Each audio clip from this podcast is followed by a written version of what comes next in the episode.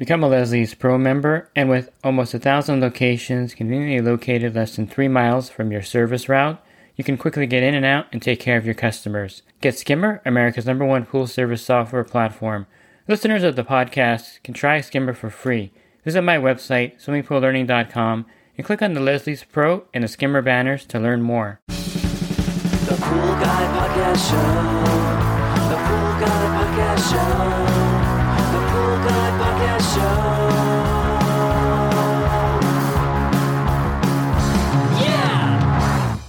Hi, welcome to the Pool Guy Podcast Show.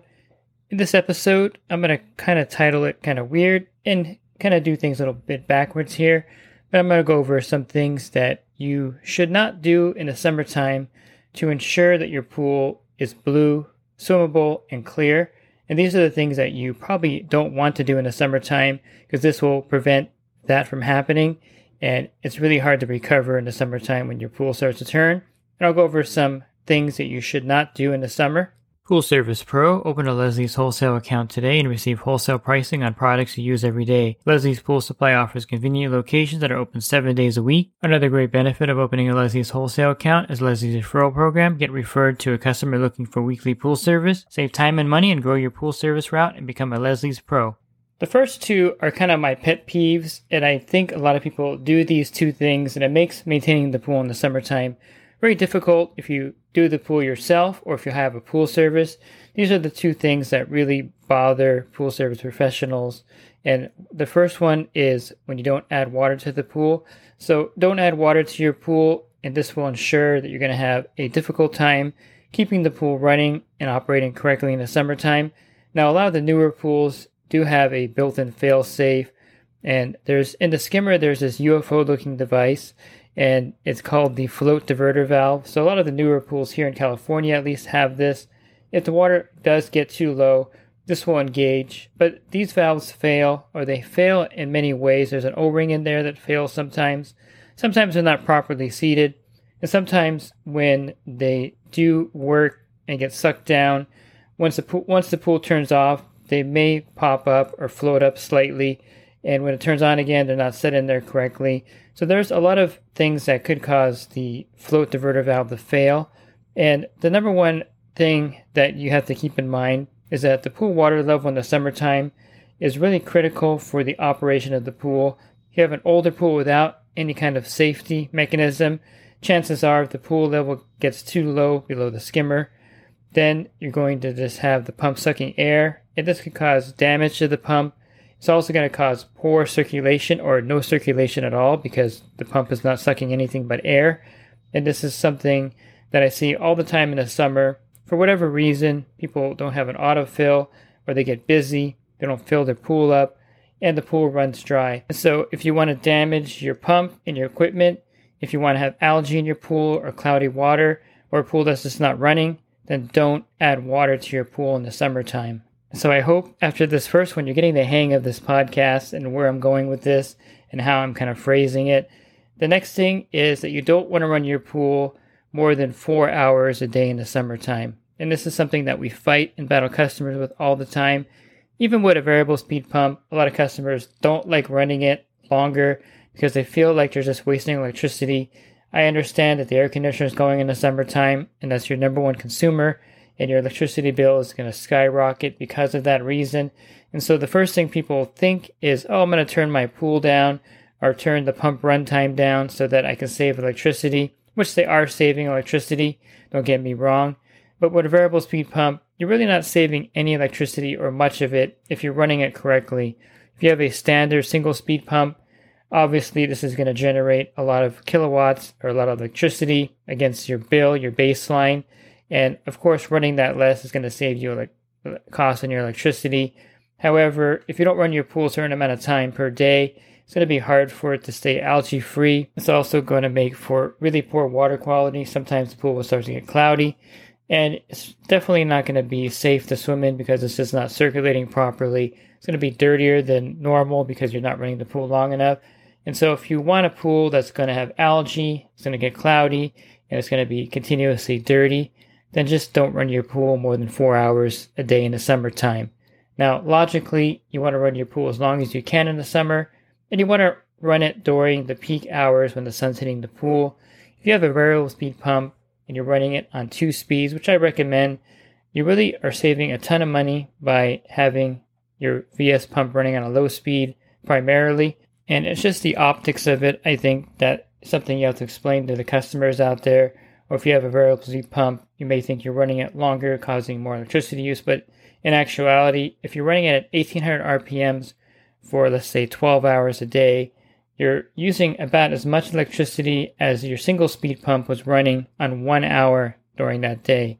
So basically, 12 hours at 1800, 1800 RPMs is about one hour of runtime on your old single speed pump. So you can really run the variable speed pumps much longer 20, 22 hours per day and use much less electricity.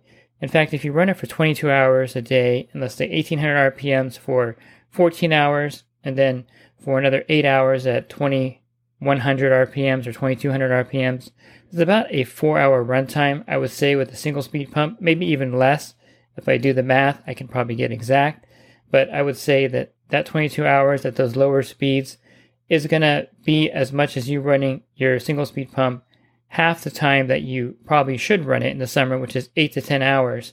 So it's one of those things where it looks like you're running the pool a lot longer, but you're not consuming as much electricity. I guess the only good analogy I can get is like drip irrigation compared to running your sprinklers.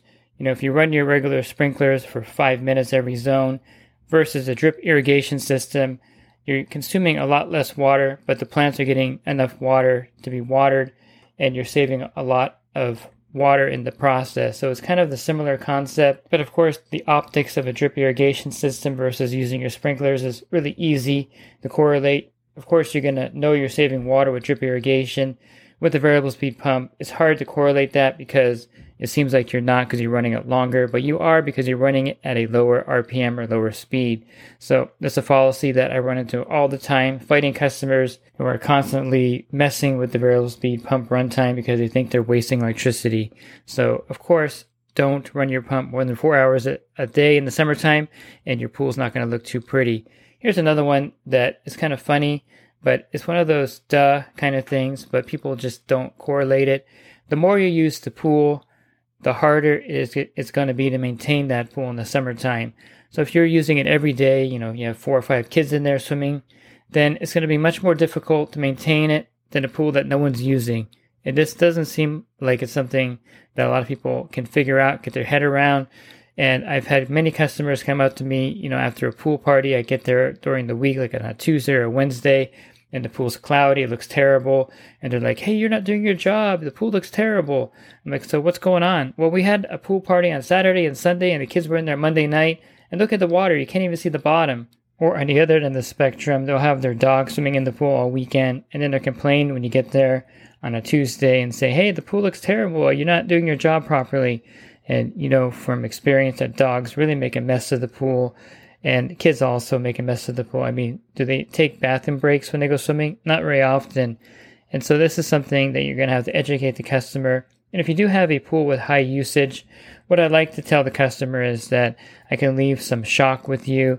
I can also leave some non-chlorine shock bags and you can put that in before the pool party. And after the kids are done with the party, you can throw the bag of shock in the pool. However you want to manage it, you can have the customer actually help you out when they have these parties and just explain to them that because of the heavy use, the pool is going to kind of get ugly and it's not anything you can do to cure that because you're there once a week and the pool definitely is being used every day. And so I think this one will be don't treat a heavily used pool any differently than a pool that no one swims in. It's not logical, but it's one of those things where you have to educate the customer and if you're a pool owner that just bought a house at a pool, this is something that you're going to learn right away. The more the pool is being used, the harder it is to maintain it in the summertime. And there are little tricks, of course, like putting non chlorine shock in at the beginning. You can do different things like shock the pool after all the kids are done and make sure they're completely finished because sometimes you'll think the kids are done and you're getting ready to shock the pool. And they're like jumping back in the pool. So, right before you go to bed, I suggest running the pump if you have a, a variable speed pump, put it in timeout mode or quick clean mode, put some chlorine in there and run that pool and let it run the rest of the night. And that way, by the next morning, that pool should be looking pretty good. And also keep an eye on the filter. This is something that people neglect, especially in the summer. So I would say don't keep your filter clean and your pool is going to look pretty bad. And this is something that I see a lot. And one reason why I time my filter cleans the way I do, I want to make sure that all my filters are clean by the beginning of April, and then they're cleaned again at the end of October or the beginning of October, depending on how the calendar falls or when I start the filter cleaning. But you want to have a clean filter during the summertime because the worst thing that you can do is have a pool where the filter needs to be cleaned. People are using the pool, it's hot out, the UV index is really high, and I'll touch on the UV index in a minute, and the filter is not clean and running properly. Chances are that's a combination that's not going to be for effective, clean pool water. And the filter is something that a lot of people neglect. They don't think it's a big deal to have a dirty filter. I've taken over pools before where I take the top off and I see the D grids and I'm like, when was the last time they cleaned this filter? And I, you know, I ask the customer, so how often do you clean the filter? They're like, oh, every year and a half or so. Or I'll, I'll get the cartridge filters out and they're like, the bands are gone. They're all crushed and, you know, just totally destroyed in there. And then I'll ask the customer, when's the last time you cleaned the filter? Like, I don't know. I probably never. I mean, this is something that you run into when you take over a pool. And it's something that I think a lot of homeowners just don't get. You know, it's one of those things like when you go get your oil changed, they always tell you, oh, you need to change your air filter and your in cabin filter is dirty. And I think people think that the pool is the same thing. You know, the filter is just something that they're just trying to upsell you on, and they, you know you don't really need to worry about it. It's not going to affect anything. And the truth is, the filter is really crucial in the summer. And for you to have a pool that's maintained, that you can not have to shock all the time, doesn't have algae, the filter is a really important component. And having a clean filter before summer or during the middle of summer, if you need to backwash it or clean the filter, you definitely want to maintain that filter. And what goes hand in hand with this is having good filter elements. I can't tell you how many times I've opened up a filter of a new account and there's like silicone glue holding the grids together. You know, they think that's going to patch it. Or again, the cartridges are, are so old that they, they should have been replaced two years ago. This also affects how the water looks. And I think having new filter grids or cartridges when you need them and I would suggest new cartridges on a four cartridge type filter every three years. And if you have a single cartridge filter, you're changing that every six months or so to make sure that you have a properly maintained filter. And for DE grids, I think if you go past four years, you're pushing it. So every three or four years, you want to replace all eight grids in there. And I think it's something that you just have to make a note of. When the last time you changed the elements, get a Sharpie, write it on the filter tank, and that way you keep track of it because you definitely want to change them more often than not. And that way you have a properly running pool in the summer. So don't worry about the filter. Don't worry about if it's clean or not. And this is something that's going to ensure that your pool's not going to look good in the summer. Here's another one that I think a lot of people don't really pay attention to, and that's the chlorine level of their pool in the summer. So don't pay attention to the chlorine level of the pool, and you're definitely going to have problems. Algae, you're going to have a cloudy pool, you're going to have an unsafe pool to swim in. And not checking the chlorine is something that's very common in the wintertime. I mean, you're not really paying attention to your pool too much. The water's cold. You may have closed it all winter in some areas of the country. So when summer comes around, you may take kind of this laissez faire attitude towards the chlorine level.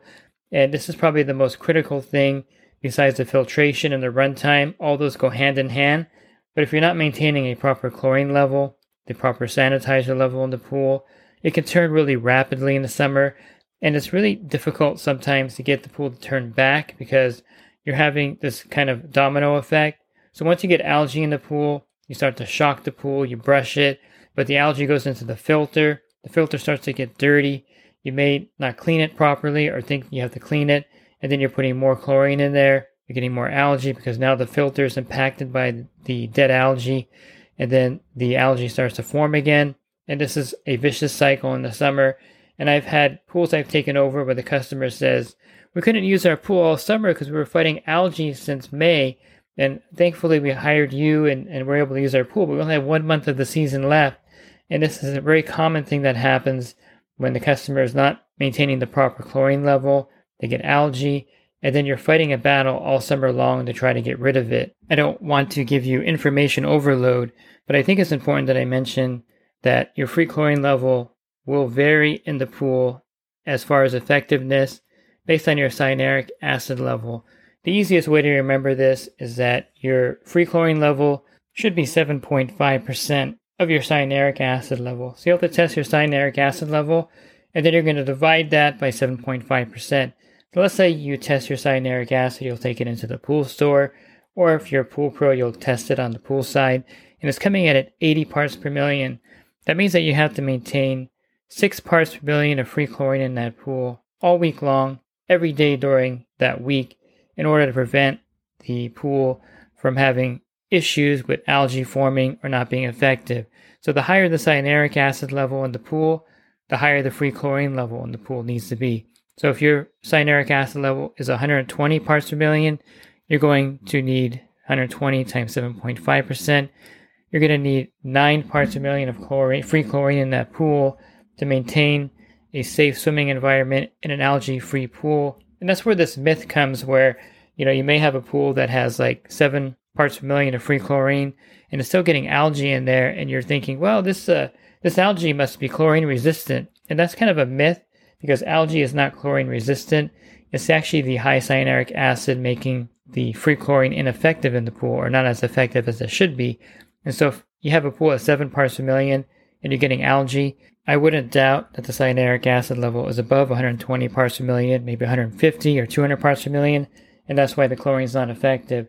This is not my formula, not my original idea, but Bob Lowry, before he passed away, this was one of the last things that he theorized, and he tested it. And you could test this yourself if you wanted to, and it's been proven by him that this is not you know a rough math kind of formula because it's a, very complicated formula. So he just uses at 7.5 percent. And this is why a lot of pools have problems when the free chlorine level drops below a certain level and a cyanuric acid level is higher in the pool. And if you have borates in the pool, the 50 parts per million, you can modify this formula to 5%.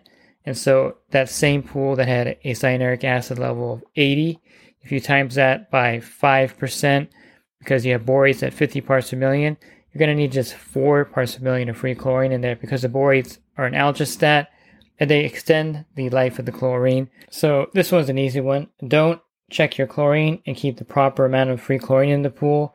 And you're definitely going to have a pool with algae. It's going to have cloudy water and it's not going to be any fun for anyone. And you may be fighting it the whole summer and lose the whole swim season if you're not careful. Now, I mentioned the UV index earlier and I would touch on this. And here's one that I think is really important. And this is don't pay attention to the UV index. Don't look at the weather forecast.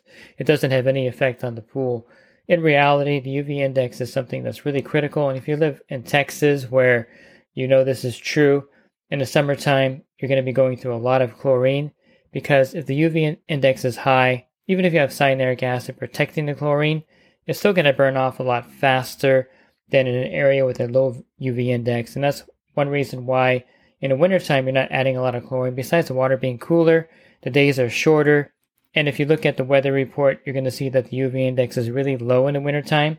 The sun's further away, and therefore you're not going to have a high UV index as you would have in the summer. And the problem in the summertime with the high UV index is that the chlorine doesn't last as long as you think it will. It'll burn off a lot faster in the pool, especially if there's other factors like a dirty filter or a lower runtime. And so one thing you'll notice when the UV index is high for like a week or two is that you're adding a lot more chlorine in the pool to maintain that chlorine level because it's burning off faster and it's something that people don't think about. But the higher the UV index is, the less effective or the less effective the cyanuric acid is going to be in protecting the chlorine in the pool. And so there's a lot of factors in the summer for pool care, a lot of things that you don't want to do and if you do these things, you're definitely going to have a bad looking pool. I'm not sure if I follow this whole formula through. Kind of hard to think when you're on, you know, when you're talking and you're doing the opposite. But if you don't do these things, you're going to have a pool that does not look pretty in the summer. Now, of course, there's many things you want to do. You want to, of course, keep the proper water level. You want to have the proper runtime. You want to have a clean filter. You want to check the chlorine level in the pool You want to treat the pool differently if people are using it. A heavy use pool definitely is harder to maintain than a pool that's not being used. And you want to keep an eye on the weather and the UV index in your area. Those hot, long summer days, there's a reason why chlorine doesn't last in the pool because of the high UV index. And it's also probably not good for you if you're working out there not to have suntan lotion on on those days. You definitely want to make sure that you protect yourself in those hot UV days when you're doing pool service or maintaining your own pool. So these are some of the things that I think if you don't do these things, your pool's not going to look too pretty. But if you do do these things, your pool is going to look really good. And I hope you're tracking with me in this one. It was, it was a little different, but I wanted to have a little fun with you to kind of get the point across that there are certain things that you do want to do and certain things you don't want to do, especially if you want to have a pool that you can swim in all season long without algae or any kind of other problems. And if you're looking for other podcasts that I recorded, you can find those on my website, swimmingpoollearning.com. On the banner, click on the podcast icon, and that'll take you to a drop down menu of other podcasts I recorded. And if you're interested in the coaching program, you can learn more at poolguycoaching.com. Thanks for listening to this podcast. Have a great rest of your week, and God bless. The Pool Guy Podcast Show. The Pool Guy Podcast Show. The Pool Guy Podcast Show. Yeah! Real quick, if you're not using pool service software, try Skimmer free for 30 days at getskimmer backslash pool guy. Again, that's getskimmer backslash pool guy. Skimmer, everything you need to run your pool service business all in one app.